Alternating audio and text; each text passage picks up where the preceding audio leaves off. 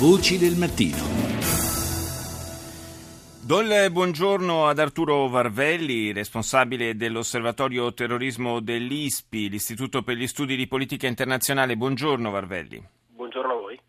Parliamo di Libia. Ci sono stati in questi giorni degli sviluppi potenzialmente interessanti. Si è arrivati a una bozza di accordo, possiamo dire, tra eh, i due attori principali, cioè il, eh, la, la, il, governo di Tobruk e quello di Tripoli, eh, un accordo eh, che peraltro sembra eh, in qualche modo escludere eh, la, le Nazioni Unite che fin qui erano state diciamo, un po' le, le, le, le principali artefici della trattativa.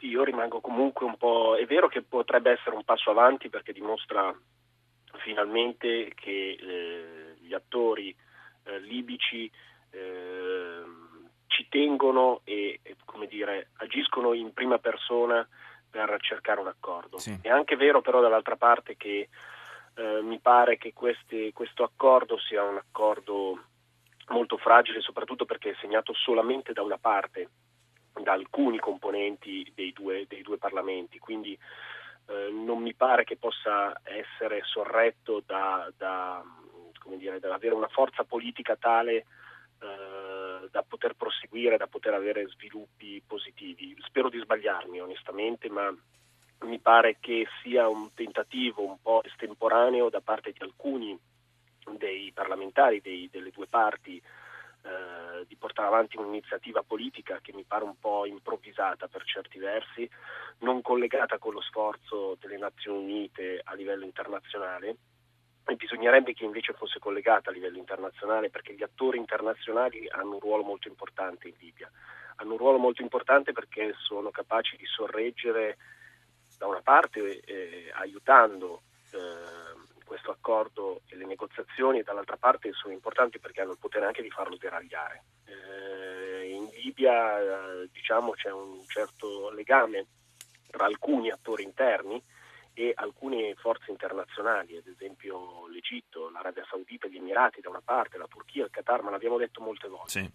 Eh, c'è la comunità internazionale che in qualche maniera deve essere presa in considerazione, cioè questo, questo accordo, questo accordino non può vivere nel vuoto, eh, nel, nel, diciamo, nel, nel far finta che non esista la comunità internazionale e naturalmente nel far finta che, che, non esistano le milizie, che poi sono quelle che contano. Quindi certo, infatti da questo, punto di vista, da questo punto di vista, tra l'altro, insomma, uno dei, eh, dei, nodi da sciogliere, uno dei tanti per la verità, ma certamente non uno secondario, è quello che potrebbe poi avere in una futura struttura riunificata del paese il generale Haftar, no? Sì, questo è uno dei nodi principali ed è, ed è su, su, su, questo nodo che si era incagliato Bernardino Leon, tutto sommato, perché l'accordo in qualche maniera a livello politico può essere trovato, il problema è naturalmente poi le, sono le ricadute sul piano militare e sul piano della sicurezza. I, I veri detentori del potere non sono i due parlamenti di Tobruk, di Tobruk e di Tripoli con i quali la comunità internazionale stringe l'accordo o accordi vengono stretti tra i due parlamenti.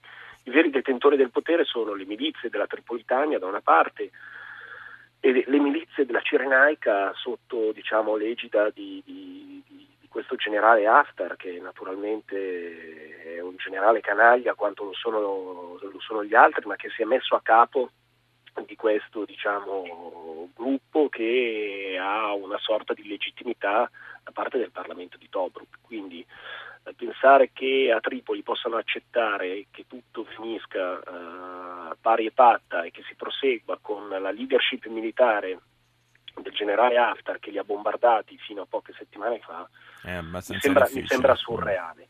Ed è per questo che ci vuole la comunità internazionale ed è per questo che l'accordo non può essere solamente tra alcuni gruppi di parlamentari di una e dell'altra parte.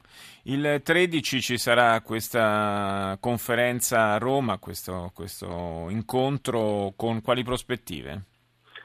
Le prospettive sono di quelle di ricucire lo strappo di Bernardino Leon, mm. naturalmente, perché quando se, ne, quando se n'è andato, è uscito di scena, insomma, L'uscita di scena di Bernardino Leon ha screditato l'azione delle Nazioni Unite. Vediamo che questo accordino che è stato preso tra, tra queste parti è di fatto il frutto dello, del, del, del, del, fatto che, che le Nazioni Unite siano uscite screditate e del fatto anche che Kobler non sia conosciuto come attore in Libia. Certo. Quindi è stato di fatto tagliato fuori da, da, da questo accordo. Quindi possiamo Quindi, dire che più che un'occasione per arrivare alla chiusura di un accordo è, una, è un'occasione per riannodare i fili del, della trattativa, diciamo secondo, così. Secondo me sì. E vedremo, vedremo con quali esiti. Grazie Arturo Varvelli dell'ISPI Grazie per essere stato con noi.